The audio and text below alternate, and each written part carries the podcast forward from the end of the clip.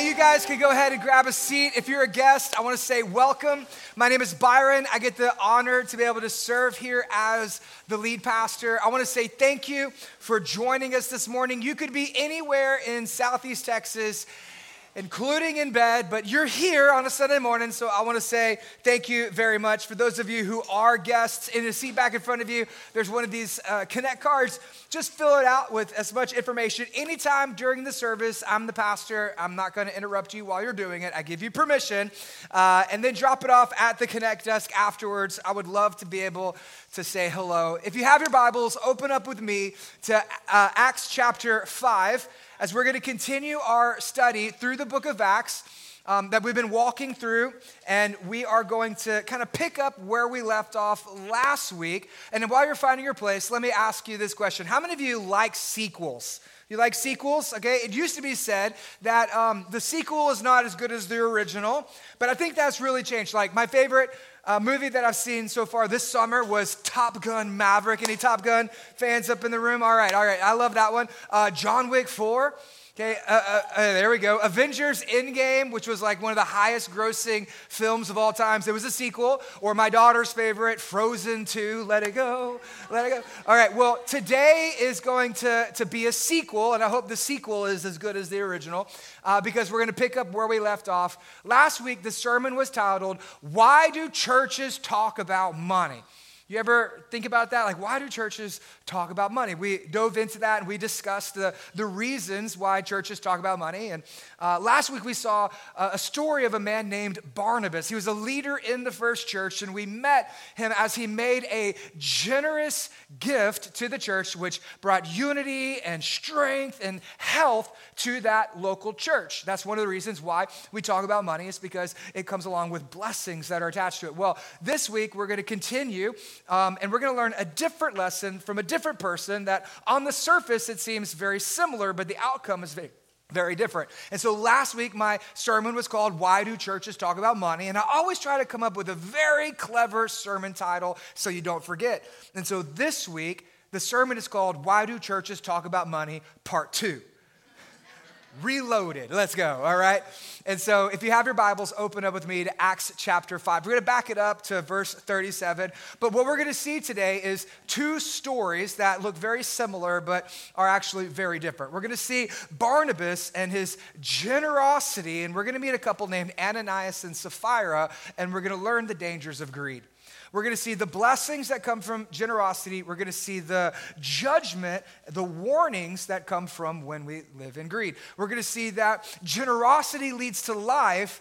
And in a very real sense, today, we're going to see how their greed actually led to their death. So if you have your Bibles, open up with me. We're in Acts chapter 5. I'll pick it up in verse 36. But here's what we see. Thus, Joseph, who is also called by the apostles Barnabas, which means the son of encouragement. He was so encouraging, they just gave him a nickname. There's the son of encouragement over there. And I don't think it was like one of those, you know, ironic nicknames where you call a big guy tiny.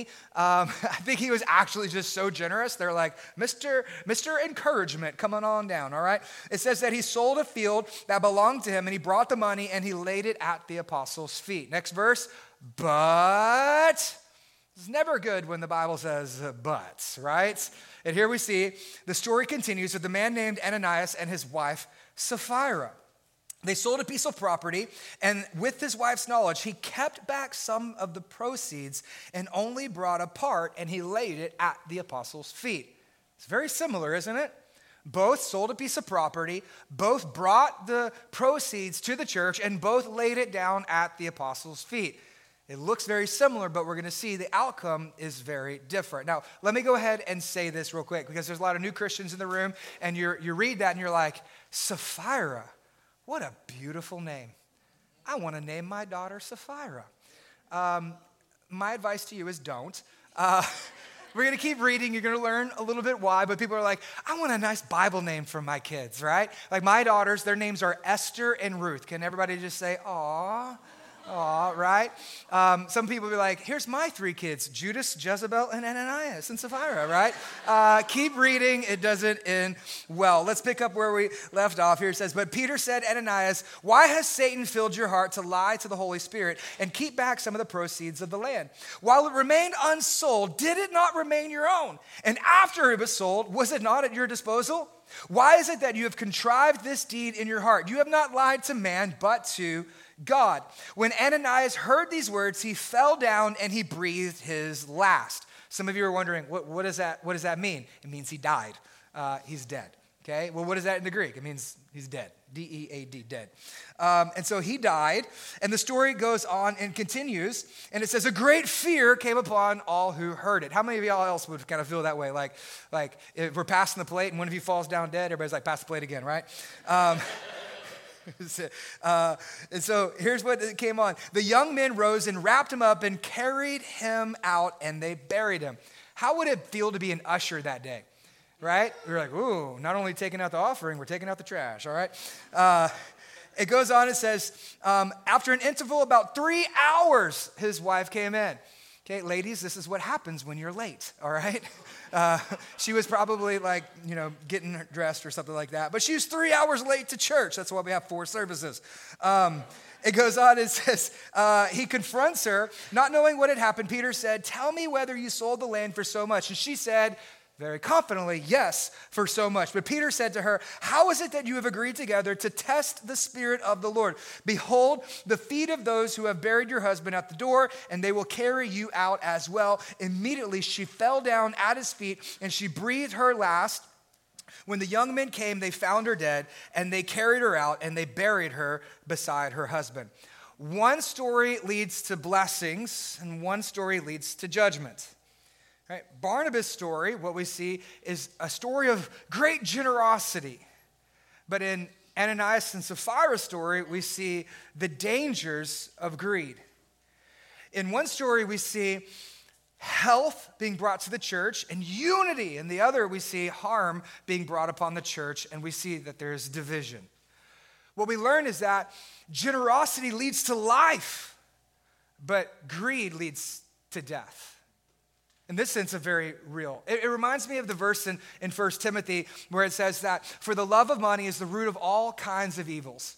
And it is through its craving that some have even wandered away from the faith and they have pierced themselves with many pangs. You ever heard that verse? Right? People say it all the time, right? Uh, money is the root of all evil. As a pastor, I hear that. People are like, well, if money is the root of evil, then why do churches talk about money? That's a great question, which is reason why you're here because that's the sermon title, all right? Part two. Um, people often be like, well, if, money is the root of all evil, then why do churches take up an offering? Why, why do pastors preach about money? Why does the church? If, if money is the root of all evil, then, then why, why do you keep talking about it? Listen, I would love to agree with you if that is what the Bible says. But that's actually not what the Bible says. Let me show you what the Bible actually says. It says this for the love of money is the root of all kinds of evil. Right? Money is not evil. The love of money is evil. When you love it, you will use people to worship money rather than using money to worship God and love people. You will take advantage of people you will hoard. You will be stingy. You will be greedy. You I have to have it. I want it. I need that next promotion. I need that new car. I need that next thing. And it begins to fill those desires in your heart rather than God fulfilling the desires of your heart. Because you all of a sudden become consumed and controlled and you think about it all the time and it drives you and it motivates you.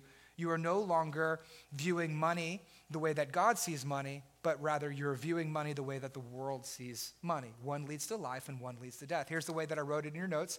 And we're a note-taking church, so go ahead and pull out that note sheet. Here's the first line is this. Is money is either a tool or it is an idol. People say money's bad. Our society, they would love to say that because we are living in a Marxist, socialist, idealistic reality where people are like, money is bad and the rich get rich and the poor get poor. So we need to take it from the rich, we give it to the poor. And, and, and they're all complaining about it and consumerism and capitalism. And they're posting about it on Instagram about how evil the system is while they're drinking a Starbucks cup. Um, right? And so we live in this society where people are like, money is bad. But money is not bad. Money can build a house, but money could also tear a family apart. Right? Money can put a smile on a kid's face, but money can also be the reason why your clothes are being made by a five year old in a sweatshop somewhere overseas. Right? money, it, it can bring blessings, but money can also bring a great burden. And money is kind of like a knife.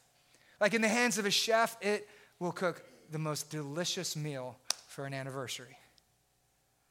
But in the wrong hands of a killer, it can take a person's life. Listen, money is not bad. It really just depends on what you do with it. It's never about the money, it's always about the heart. And so here's the way I would say it is that money is either a tool that you use to bless, help, serve, be generous, take care of your family, or it is a idol that you worship. This is why Jesus says it like this No man can serve two masters. He will either love one or hate the other. Therefore, God cannot serve, therefore, you cannot serve both God and money. Money is a master. You will either learn to master money or money will master over you. The question is, what are you doing when it comes to money? Is money a tool like Barnabas or is it an idol like Ananias and Sapphira? Money is not bad. The question is, what's in your heart? And so last week we learned about the generosity of, of Barnabas, and, and we talked about it in great detail. Um, you can go back and you can listen to that message online, but what I want to do is I just want to kind of recap what we covered last week of what happens when you begin to view money like a tool to be able to help other people. There's six signs of generosity. The first sign was this uh, it is a mark of the Holy Spirit. Acts chapter 4, we see the Spirit of God fell upon them. They were all filled with the Holy Spirit and they began to overflow with generosity. The way that we said it was that spirit filled people are to be spirit led givers. As you're filled with the Holy Spirit, you overflow with generosity. The second thing is, it's a continuation of the mission of Jesus. How are we able to preach the gospel freely? See people get baptized? How are we able to pursue ministry? All the different things that we do on a regular basis as a church because of the generosity of the people, the mission is able to go forward. Number three, it's about unity. That we don't just give to causes, no, we give to the kingdom. We give to the things that make the kingdom of God grow, and we want to be able to to, to give to those things and lay aside our wants and our preferences because we serve a God who is bigger and we are part of a bigger purpose. Number four, it's, it's love. Right? You, you give to the things that you love. If you love something, you give to them. Love is not just what you say, love is what you do. And one of the ways that we show our love for others is by being generous to be able to help meet and bless those needs. Number five, it's an act of leadership what we see is that Barnabas is a leader in the church. That's why leaders get named in the Bible. The reason why they use Barnabas and later Ananias and Sapphira is because of the influence they had in that early church. Everybody knew who they were because he was a leader. He actually goes on and he pastors Paul the apostle. And we first meet him as an act of generosity because leaders should be the most generous. We can't expect people to do what we're not willing to do ourselves. And so for us as a church, we have a rule from team lead up to elders that everyone in leadership here, they tithe. It's just, it doesn't, giving doesn't qualify you for leadership, but a lack of generosity will disqualify you from leadership. You say, well, that, well, what about me? I'm not a pastor. Well, you're a leader in some area of your life. If you're a parent, you're a leader of your kids. So you're to be generous to your children. If you're the husband, right, you're the spiritual leader over your house. And so you're to be generous towards your wife and to your kids. Maybe even at work. You're a leader at your job. You're, you're a leader at college or in your friend group. Like, you know, you're the sum total of the three closest people in your life. And if you look around and you're like, they ain't generous, then guess what? You ain't generous either. And so you need to be a generous leader to raise the level of another person's generosity. We're all supposed to be generous. And then lastly, number six is it's established by trust. Right? The government takes our taxes. Who, who trusts the government? Anybody? Anybody? You're like, yes, tax me more, right? Go ahead and waste more of my money. Um, yeah, in our society, there's a real lack of trust when it comes to our finances. Is there not? And so, listen, I'm, my encouragement is if, if you can't trust the government with your taxes, you should be able to trust the church with your tithe. Like, as, as a church, we should set an example of what authenticity and what transparency is supposed to look like because the more trusting people are, the more willing people are to give. It says here that they trusted them. They brought the offering and laid it at the apostles' feet. That says a lot of trust for them, right? The way that we said it last week is this is that transparency is the currency of trust. So at Redemption, we, we want to be tr- very trustworthy when it comes to the, to, to the resources that you give to God as you give to the church. And so, what we did last week, and I'll do it again this week, is if you're interested in learning more, we make this available. It's our 2022 financial review. You can see the finances of the church, where the giving has gone. You can see how much we brought in, and you can see all the different ministries that we do. So, pick this up on your way out. We love to make that available for you. And also, last week, uh, we, we talked about uh, here at Redemption, we are in a two year generosity initiative where we're, we're, we're focusing on um, how we can steward and, and save and give for the glory of God here in Beaumont and beyond. And so there's three things that we're, we're working towards right now. First is we bought a building and we are going to be working on renovating and construction is getting started. And so this time next year, we will not be at four services, but we have a 600 seat sanctuary that is waiting for the glory of God. Can we just give it up? Praise Jesus for that. I thank you. My feet thank you. Thank you. Uh, four services is tough. And so the 1230 people, they're going to be upset because they have to be at church before lunch. But other than that, everybody else is pretty happy. Uh, but we wanted to be so much bigger than a building because the church is not a building, is it? No, the church is a people right? Church is not a place that you go, it's a family that you belong to. And so we knew that the kingdom of God is bigger than a building. And so we made it about three things. First is, yes, the building. Second is our community. Third is our world. Our community, we want to be able to, to, to be like the book of Acts and meet the needs that are in our community. That's why last week we were able to give away $10,000 to the Hope Women's Clinic. Isn't that amazing? Every single year, they're serving over 4,000 women in crisis pregnancies, giving them another option besides abortion, showing them that they can choose life and that there are people who are going to walk with them through that crisis. It's amazing. That's because of your generosity. And then, third, we have pledged $160,000 to missions over the next two years. Because of your generosity, we are planting churches in Africa and in Japan. We have missionaries in Muslim countries where it's illegal to be a Christian. Whenever a hurricane comes through the Gulf of Mexico, because of your giving, our, our team is first boots on the ground in places like Haiti or Honduras. Because of your generosity, lives are being changed, not just here in Beaumont, but all around the world. Isn't that amazing? That's amazing. And as a church, with this radical generosity. Our goal for it was $3 million, but you went above and beyond and you pledged $3.3 million over the next two years. Isn't that incredible? Give your neighbor a round of applause. Thank you so much for your generosity. Like the way we say it is that God gets the glory, but people get the gratitude. Thank you so much for being so radically generous. And so, if you would like to learn more about Multiply, we actually have this available for you in the lobby as well. It's a guidebook. It has pictures of the new building, our plans, our budget. It's got a devotional for you to learn a little bit more about it as well. Just pick that up. Nobody's asking you for money or a commitment today, but we would ask you would you take it home with you and would you pray about being a part of what God is doing here? It's an exciting time to be at the church. And that's one of the reasons that we talk about money in church. But let me dig down just a little bit deeper uh, and, and just give you a couple of reasons why churches talk about money. Because people ask that all the time why do churches talk about money? The first reason we talk about money is because the bible talks about money. And so here at redemption we just preach verse by verse through books of the bible and in god's providence we're here in acts 4 and acts 5 and it just so happens i'm not picking on anybody i didn't pick this message it's in god's word and so we just preach it here and, and the Bible talks about money. Let me ask you this question Who thinks that uh, faith is important? Anybody think faith is important? All right, faith shows up 300 times in your Bible. The, the word faith or belief or any derivative of. How, many of you think that, um, that prayer is important? Or show of hands, you think prayer is important? Let me see them. All right, first Wednesday prayer night is this Wednesday. Everybody who raised your hand, I expect you to be there. you walked right into that one. All right. Um, uh, almost, almost 400 times the Bible shows us somebody praying. Who thinks love is important? Anybody got some, got some, okay, love, love, like, okay, great, great, great. Um, 700 times the word love appears in the Bible. Who thinks money is important?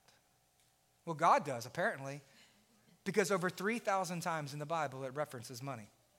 So we talk about it because God talks about it. Uh, the second reason we talk about it is because Jesus talks about it. People are like, that's the Old Testament, right? You should just preach like Jesus, preach like Jesus. Okay, well, fine, fine, fine, fine, fine. Um, how often does Jesus talk about money? One out of four of his parables actually used money as the illustration. One out of 10 verses in the book of Luke actually deals with how we view money. In fact, the only other subject that Jesus taught on, even close to money, was one of the subjects that the church is too afraid to talk about today, and that's hell. Jesus preached on hell, and Jesus preached on money. At Redemption, we're not shy. And so we're just going to preach what Jesus preached on. And Jesus is pretty bold when it comes to talking about these two things. So we talk about it because God talks about it, talk about it because Jesus talks about it. Another reason we talk about money is because you talk about money all the time. It's like church is the one place you can't talk about it. You talk about it at work, you talk about it at home, you talk about it with your friends. Oh, God forbid, you talk about it at church. Right? You talk about money all the time. Like, do you go to work because you just love it? No, you go to work because they give you what? Money, right? You wouldn't believe it. I went to Starbucks the other day, got me a cake pop and a mocha chocolate, and you know what they said? Give me your money, right? And I didn't get offended at them and walk out. No, I, I get, like you talk about everywhere you go, money touches every aspect of our lives. Sometimes in a good way, sometimes in a bad way. The number one reason for divorces, top reason for divorces in America, is due to financial stress. One of the re- leading causes for uh, anxiety and depression is because of financial stress. Who thinks, who thinks that, um, that, that uh, who, who loves the rising interest rates on your house? Anybody? Anybody? Taxes? Anybody? Anybody think that like eggs are too cheap? Anybody? no, no, no, right? It, it, it touches every aspect of your life. Think about it like this in America, the average American has $111,000 of personal debt house, car, student loans. 11,000 of that is credit cards. The average American is walking around carrying that much debt. In addition to that, two thirds of Americans cannot afford a $500 emergency. So if you were leaving here today and you were to get uh, four flat tires, you would be in crisis. 56% of Americans live paycheck to paycheck. But yet, here's what we do is we spend money we don't have to buy things we don't need to impress people we don't even know. That's the way the world thinks about money. Buy this, you need this, you got to have this, don't miss this. Is the world's way working? God has a better way. And I don't know about you, but, but here's what I, I, I've done. I've just decided that I'm going to do things God's way. Here's why because God's way is the best way. Like the way the world talks about money versus the way that God talks about money is radically different. The world says spend, and God says steward. Uh, the, the world says you got to get it, and God says, man, I give it to you to give to others. The way that the world views money is you got to have it, it's going to be your security. And God says, I am your security and your comfort and your everything you need. I got it available for you. That's what God says. Trust me. And then the world says, in God we trust, but really on the money, it should say, in money we trust. So my question is, how do you view, how do you view money? Is it, a, is it a tool to love, help, and serve others, or is it an idol? To only serve yourself. Because listen, you can only worship one, you can't worship both. You either worship God with your money or you worship money as your God. That's the reason that churches talk about money, is because we want you to begin to build your life God's way. Because God's way really is the, the best way. Here's a, here's a verse right here in Proverbs. It says this One gives freely and yet grows all the richer, while another withholds what he should give and he only suffers want. God's way is this if you live with an open hand, man, I'm going to pour out blessings upon your life. You're going to grow in godliness and holiness, and you are going to see things that I can do that no man could ever do for you. But if you live with a clenched fist and a closed hand, it says you will only suffer what? Want. Barnabas and Ananias, perfect portrait of what happens when one person lives a generous life versus another person who lives a greedy life. One person blessed, one person judged. One person life, the other person death. How do you view money? Is it a tool or is it an idol? So let's dig down a little bit into Ananias' story. What was his problem? Remember, go back to, go back to Timothy. It says this it, it says, They had pierced themselves with many pangs for the love of money. It says, It is the root of all evil. That means that greed is a root that manifests itself in different fruits of your life. On the surface, you think, well, he just did one thing. He was just a little greedy. Ain't we all? A little bit, right? But he's actually guilty of six sins that happen in the story because greed is a root that manifests in various fruits. There's actually six things that he's guilty of in this. The first is pride.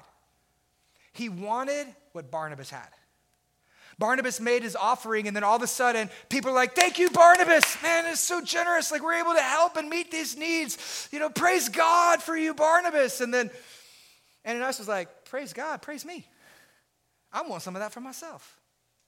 I want some of that glory. I want some of that pride. I want people to look at me and say, Wow, look at him. And it was that pride that opened the door for his acts of greed. Listen, can I just tell you something? Is that you will never please God when you're trying to get people's approval. When you're living for what people think or say, when you're living for the approval of man, you will never have the anointing of God on your life. If you want to have God's anointing, you live for God's glory and praise. But, but if you're only just thinking, what are people say about me? What are people think about me? What are people going to do about me? If it's all about you and it's not about Him, that's an area of pride. Do we do this in, today? Yes, sociologists call this conspicuous consumption. It's when you buy things not for the functionality of the product, but the identity that it brings. Like the neighborhood you live in, the car you drive, the clothes you wear. It all says something about you. But what does God say about you? That should be what matters the most. God's not against you having nice things as long as the nice things don't have you. God's not opposed to you having possessions as long as you're not possessed by those possessions. So, so, so, so it says, here's what God says. Every single Christian should, should want to hear these words at the end of their life. Well done, my good and faithful servant. And I don't know about you or how you live your life, but I just decided that I would rather hear the words, well done, good and faithful servant, than how much did you pay for that watch? Because, because I would rather have the anointing of God than have the approval of man. Guard against pride. The, the second thing is this, is, is stealing. Uh, you know, or sorry, second thing is, is, is stealing. This one's interesting because it said they sold the property. What's big deal? They sold the property. But then it says they withheld some. They took some back. That word there, withheld, in the Greek is the word to pilfer or to embezzle or to steal. Peter even tells them, You don't have to do this. And they said, No, no, no, we're going to do it. So you don't have to give it all. No, we're going to give it all. It says, While it was in your possession, it was yours to do whatever you wanted with. And even when you sold it, it was still all at your disposal. Why did you lie? They pretended, We're going to give it all. But secretly, they kept some back for themselves. Now, let's say they sold the house for $100,000. Okay, great. We're going to give $100,000. And then they show up and they, they gave 50. Is that still good? And they didn't have to do it, so yeah, it's great. But it wasn't what they gave, it was why they gave it. It was not about the amount, it was about the attitude. It, God doesn't care about the size of your gift. What he cares about is the sacrifice of the giver. And this person, they withheld what they said. And the moment they said, we're going to give it to God, and they took it back, they began to steal. What is it called when you give, when you take something that doesn't belong to you? but stealing. Okay, I see. Uh, and so, who did they steal from? Well, they actually stole from four people. First, they stole from the church. The second is they stole from the poor. Acts chapter 4 says they were giving to meet the needs of the people. And so now the orphans, the widows, now they are unable to be able to make a living. The single mom who's working two jobs to buy groceries for her kids, now they don't get to eat that week because Ananias and Sapphira took what ultimately belonged to them. And the third thing is as they stole from God. Now some of you are like, he's God, you can't steal from him. Actually, the Bible says you very, yeah, you can. Here's what Malachi says it says, Will man rob God? Yet you are robbing me. But you say, How have we robbed you? He says, By your tithes and your contributions. You are cursed with a curse, for you are robbing me, the whole nation of you. Do you ever wonder why America is in the state it's in? Do you ever wonder why we're in like $42 trillion in debt and we lost $32 billion just accidentally on an accounting error to Ukraine? You know why? Uh, because we're cursed. Our nation is cursed. Do you know why inflation and all these things keep getting more and more and more and more? Because we view money as God.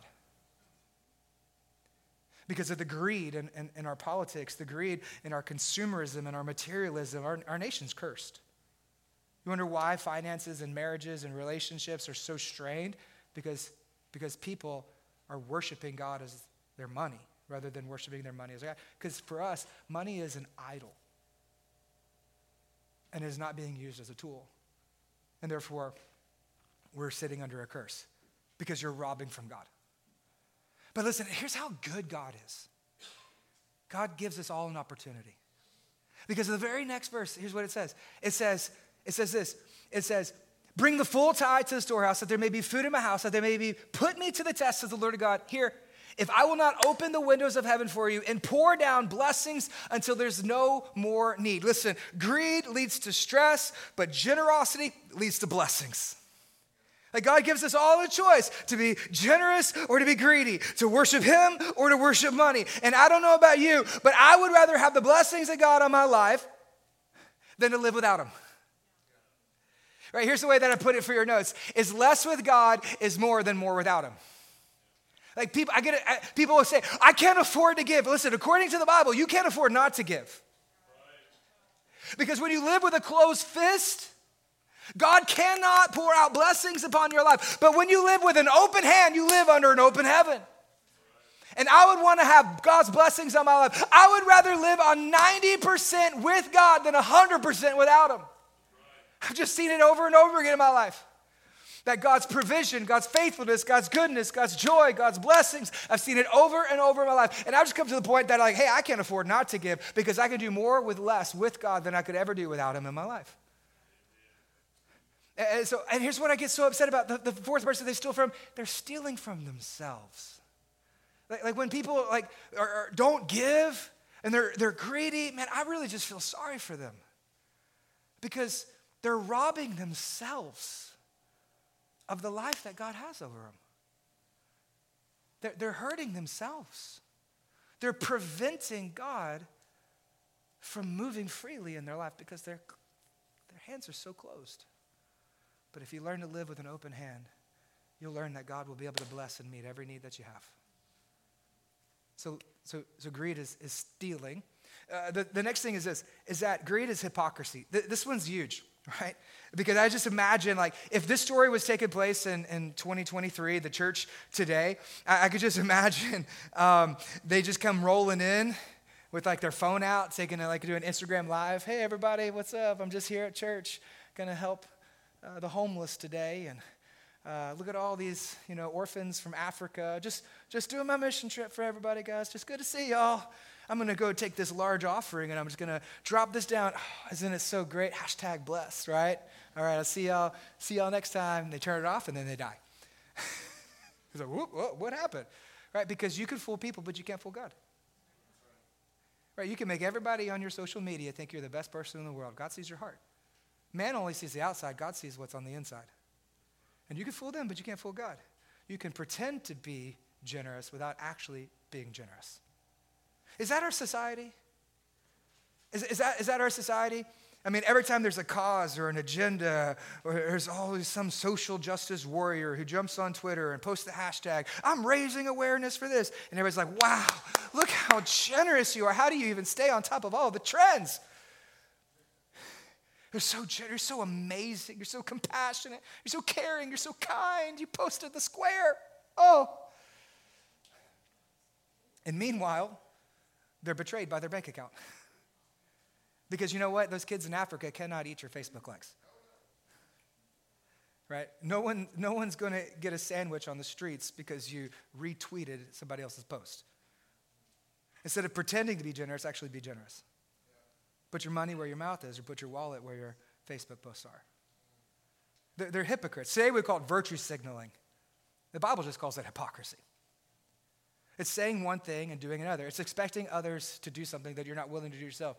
It's wanting people to think you are something that you're actually not. Listen, can I just tell you, God will not bless who you pretend to be? God cannot bless who you pretend to be.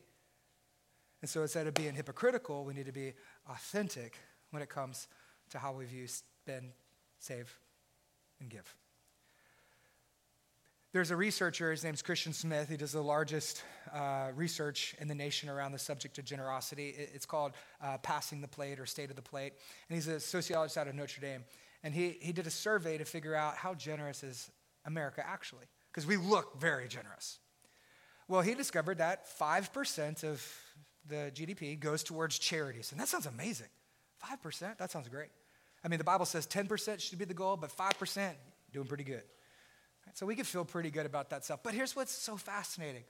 It's like if you turn on your social media or you follow on Twitter and you look at all the, the progressive evangelicals and the world and all the deconstructionists, and they'll be like, the church is filled with a bunch of hypocrites and they're all mean and evil and they're all crooked and they don't have the love of Jesus in them, right?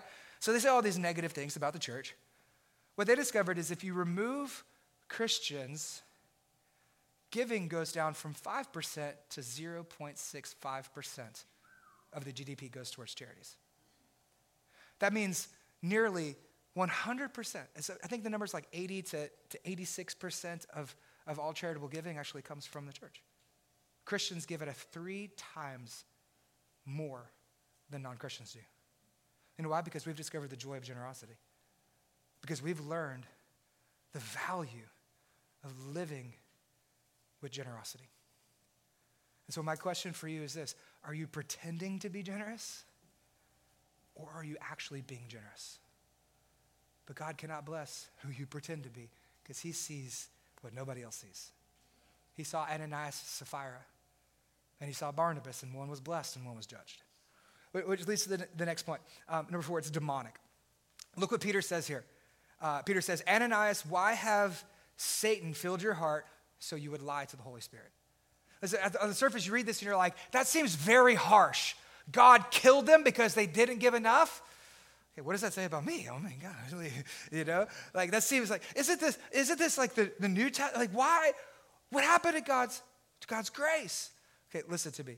Um, first thing is this, is one, you don't know how many opportunities God had already given Ananias and Sapphira.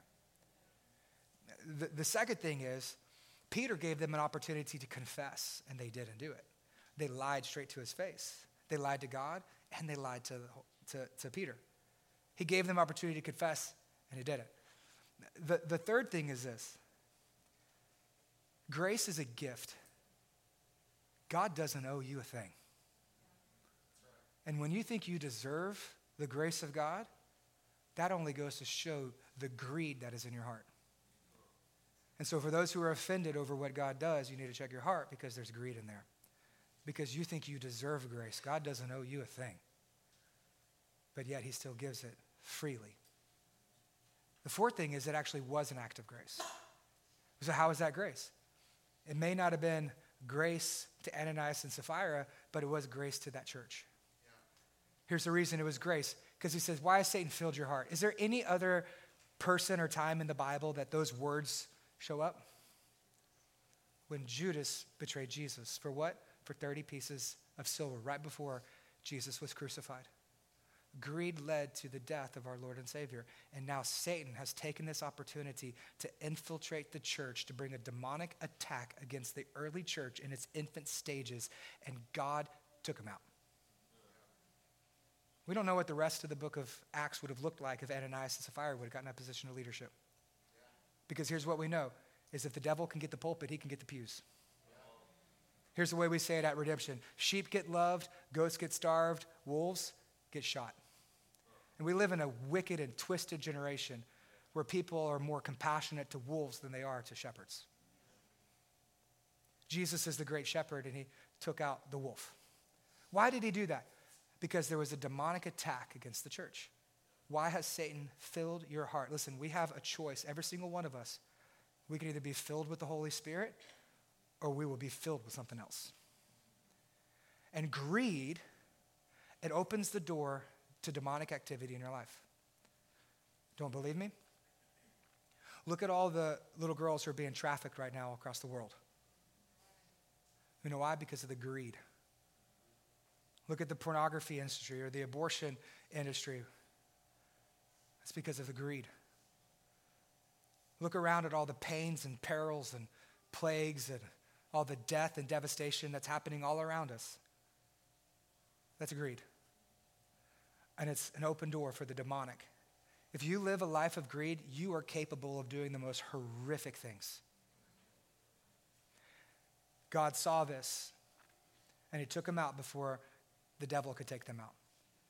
So, so what do we do? How, how, do we, how do we guard our hearts against greed? Is the answer just to just to, to give all of our money away? Is that, is that the answer? Is that, is that the way? That's what that's what pro, pro, there, there's three types of theologies, right? There's prosperity theology, which says the more you make, the more God loves you. We don't believe that. Uh, the second one is what's is called poverty theology. Like give all your money away. Money's bad. Money's bad. Is money bad? No, money's not bad. We don't want to have prosperity theology. We, we don't want to have poverty theology. We want to have a proper theology. And, and proper theology says money is a tool, it is not an idol, and therefore we need to use it wisely. So, so how do we overcome this greed that's in our heart? Let me give you an illustration to help. It says, Satan has filled your heart. And so every single one of us, this is our lives, right? Here, here's our heart. And here's our wants and materialism, our consume. Oh man, look at that. This is amazing. Oh, I really need this. I want this house. I want this car. I want this status. I want this reputation. I want this privilege or this power. oh, look at this. Oh, there's a new pair of shoes. And oh, look at this. Here's a new car. And oh man, I need to get this and save this and spend this. Oh, I'm going to add this to it. And then all of a sudden, all, all the time, your, your eyes just con- continue to consume the things of this world. And eventually, over time, it will begin to fill your heart. So, how do we get these things out of our hearts? How, how, do, we, how do we overcome this? When we're full of ourselves, Paul, or the Bible says that we are to be filled with the Holy Spirit. And as the Spirit of God begins to, let me make it, I'm gonna make a mess, let me put that here. As the Spirit of God begins to fill our hearts and our lives, what happens is the more we pray, the more we study our Bible, the more we spend time in community, the more we go to First Wednesday in church, the more we read, the more we pray, the more we bless God, the more we begin to do these things, all of a sudden there is no room in our hearts for the things of this world because we have been filled with the Spirit of God. And as we are continually and constantly filled with God's Spirit, there's no more room for stuff. Like you want to, you want to be, you want to see that change in your life. You want to see that life change. You want to see that transformation. The answer is not to do more. The answer is to spend more time with God. And the more time we spend with God, the more we're to be filled with the Spirit. Because the reality is this: is everybody's filled with something. You're either to be filled with the Spirit or you're to be filled with yourself. You're going to be filled with Spirit, you're going to be filled with stuff. You're going to be filled with the Holy Spirit, or maybe you'll be filled with something else. But everybody's filled with something. The question is, what are you being filled with? And so we need to recognize that what happens in our heart is what matters most to God. Are you being filled with the Spirit? Or are you being filled with greed? The, the, the, the next thing is this. Is number five, they were selfish. Now, the question is did they give? Yes. See, our society, we equate giving with generosity. The Bible does not say giving is generous. Because it's not about what we give, but why we give it. Did you know that people can appear to be very generous? Think about it like this an abusive man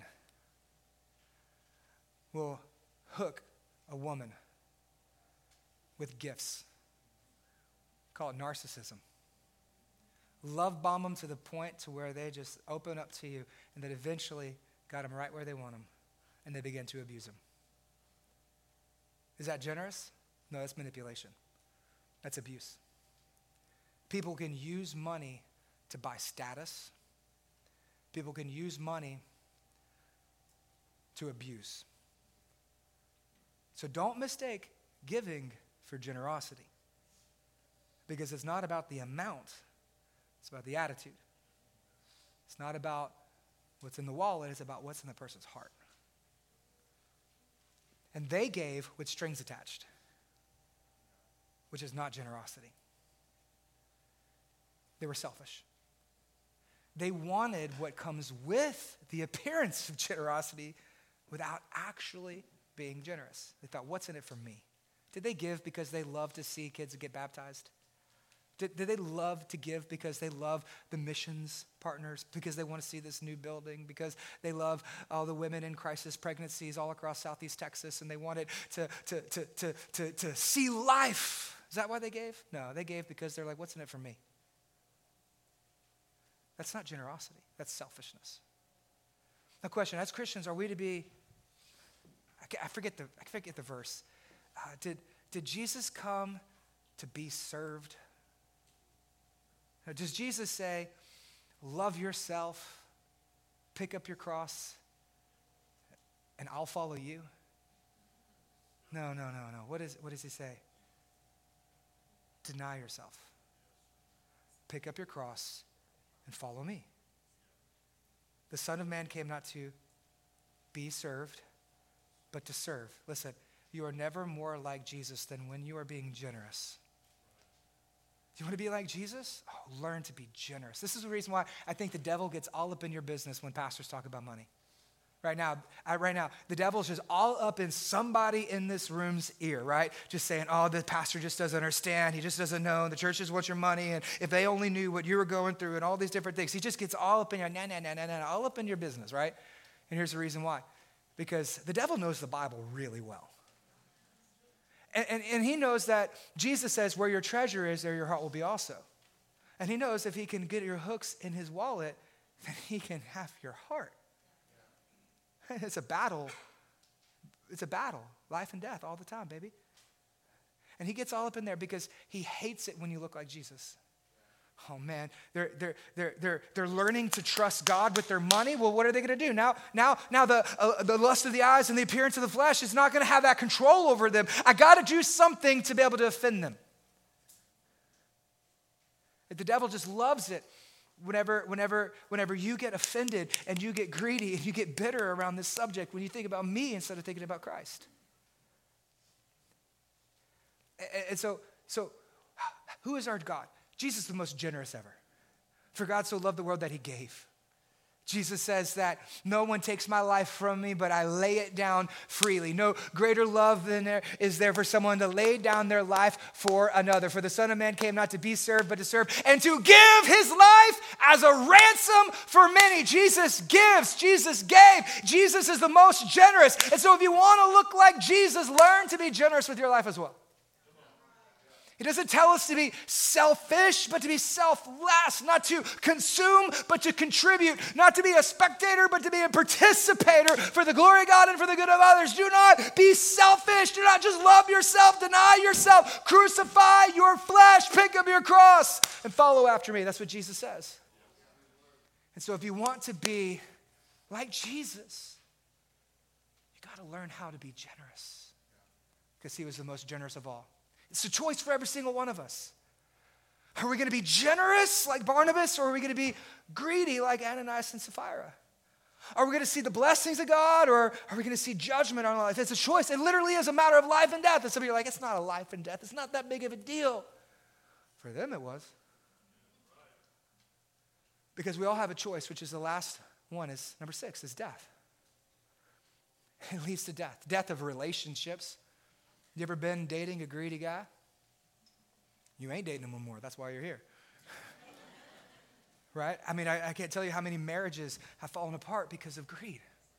People have lost their jobs due to greed. It could lead to a, a relationship death. I mean, some of us in this room, like, we, we, we feel that when it comes to our relationship with our parents. My dad was always working, he never had time for me. That greed it puts a hole in our hearts. And then sometimes it leads to a physical death as well. Here's what the Bible says the wages of sin is death. It just happened a little early for Ananias and Sapphira. But the reality is, is every single person in this room, you will die. For some, it comes sooner than others. But every single one of us is stand before God one day on Judgment Day, and we will have to give an account for our lives. And on that day, you cannot lie to God. And so this text actually serves as a, as a warning for us. God's love, He's giving us an opportunity before it's too late to make it right. So we can learn from Barnabas and we can learn from Ananias and Sapphira. Because here's the reality is 5 minutes after you die, you will know exactly how you should have lived. And a lot of us, we fix our sights on what is temporary and we miss out on what is eternal. We want all of the rewards now, and we miss out on the treasures in heaven. Five minutes after you die, you will know exactly how you should have lived. And if we want to make that decision, it all comes down to how we read this next verse. Verse 11, it says, And a great fear came upon the whole church. You say, Should I fear God? Yes. In a very real sense, you should. Does that mean that I, sh- I, should, be, I should be afraid of him? In one sense, yes because God is big and we are not. But in another sense, that fear allows you to understand this. If I fear God, I don't need to fear anything else. Let me give you an illustration is that me and Ashley on our honeymoon, um, this week is actually our 15th wedding anniversary.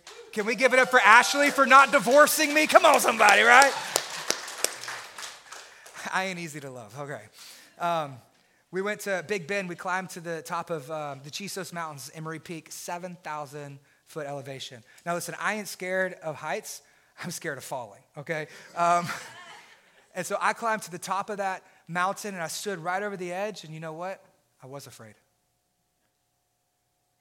because it was so much bigger than me. And I saw myself for who I really was. I am not the center of the universe. God is the creator of the universe. And he is big and he is holy and he is worthy of all glory. Glory means worth and weightiness, preeminence. It means worship. Who gets the glory in your life? When you live for your glory, you're going to be greedy. But when you live for the glory of God, you're going to be generous. The question is who gets the glory?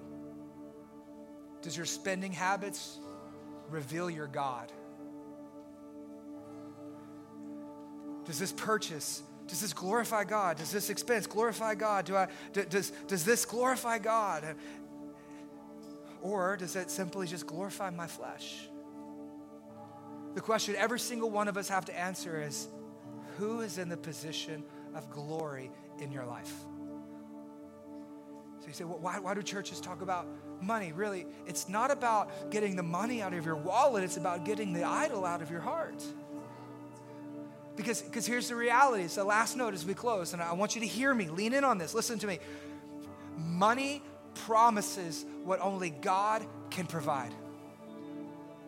People live in so much fear when it comes to their finances. And God says, With me, you don't need to be afraid because my pure and perfect love will cast out all fear. Money will say, I will be your strength. And God says, Oh, I am a refuge and a help uh, for anyone who is in times of need. Money says, money says that, that I will be your security. No, the Bible says that we are secure in Christ. Money promises identity, but we know that identity only comes from the Lord of Jesus. That's where the promises of God are made real. It's not in what money promises, but it's what God provides for us. And so it's not about your money, it's about your hearts. Are you using money to worship God? Or are you worshiping money as your God? Because no man can serve two masters. We saw that in Barnabas and Ananias. Barnabas worshiped Jesus with his money. Ananias used the church to further his love of money. Can I just encourage you, redemption?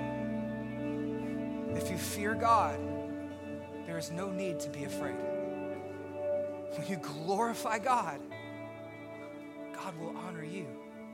I believe it's a quote that says, God is most glorified in us when we are satisfied in Him. Are you satisfied with the Lord? Then He will be glorified in your life. Redemption, we want to put God and His glory at the top of everything that we do.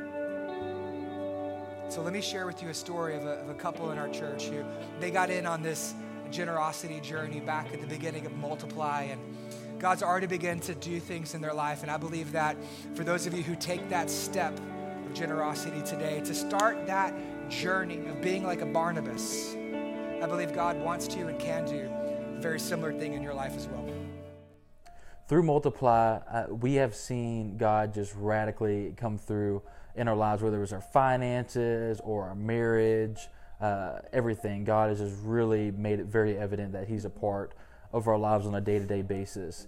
And uh, before Multiply even started, we were hesitant to even give to it just because we have both seen uh, multiple building campaigns at uh, multiple previous churches and other churches just be a little bit different than what was advertised with redemption. And with multiply redemption it was all about reaching people and not just building a building. And that's what really struck our hearts like wow this is to grow people and to reach people so that we can get a bigger building so they can come into not just build a building because it's aesthetic or looks nice yeah. or something we just want or need. It's because we just want to reach people and by reaching so many people we need this building. And that was the the goal that really um, made us stand firm in that hey we're going to give and we're going to support this with everything uh, that we have. And uh, starting off with multiply uh, we we have been and we still are we're probably going to be in the process of uh, buying our first house in the next few months. And so it was a strenuous time for us wanting to give to this. It was like man like is this going to prohibit what note we're going to have to get like are we going to have to downgrade like what's it going to look like but honestly we really didn't even entertain that as much as what um, we could have at that time. We just said, you know what, like forget about it. Hey, God, like you're, we trust you with this, and we're gonna go forward with this because we've both never been people that really give above our tithe. We both have tithed multiple times in our life and through every church that we've been through, but this was different, given above and beyond, and uh, we came from a period of time where we were really strict with our money and where it goes. And so, giving to this was just, it was going to put us out on a limb a little bit, but uh, going on that limb and letting God just take over. And with the right heart posture, He really, really blessed us. And uh, with the money that we've given so far to the building campaign, we've probably seen 15 times turnover in what God has given back to us. Which we see all those stories all the time, people getting blessed with giving, you know, and all this, but we've never received that before. And honestly, we didn't expect it because we've never received it before. But right now, like what we've done, and how we've gone about it. Like God has really just blessed us because we've been faithful to Him, so He was faithful to us. And uh, like begin, March and April and May were crazy months for us. Yeah. Um, her photography business like took off out of nowhere.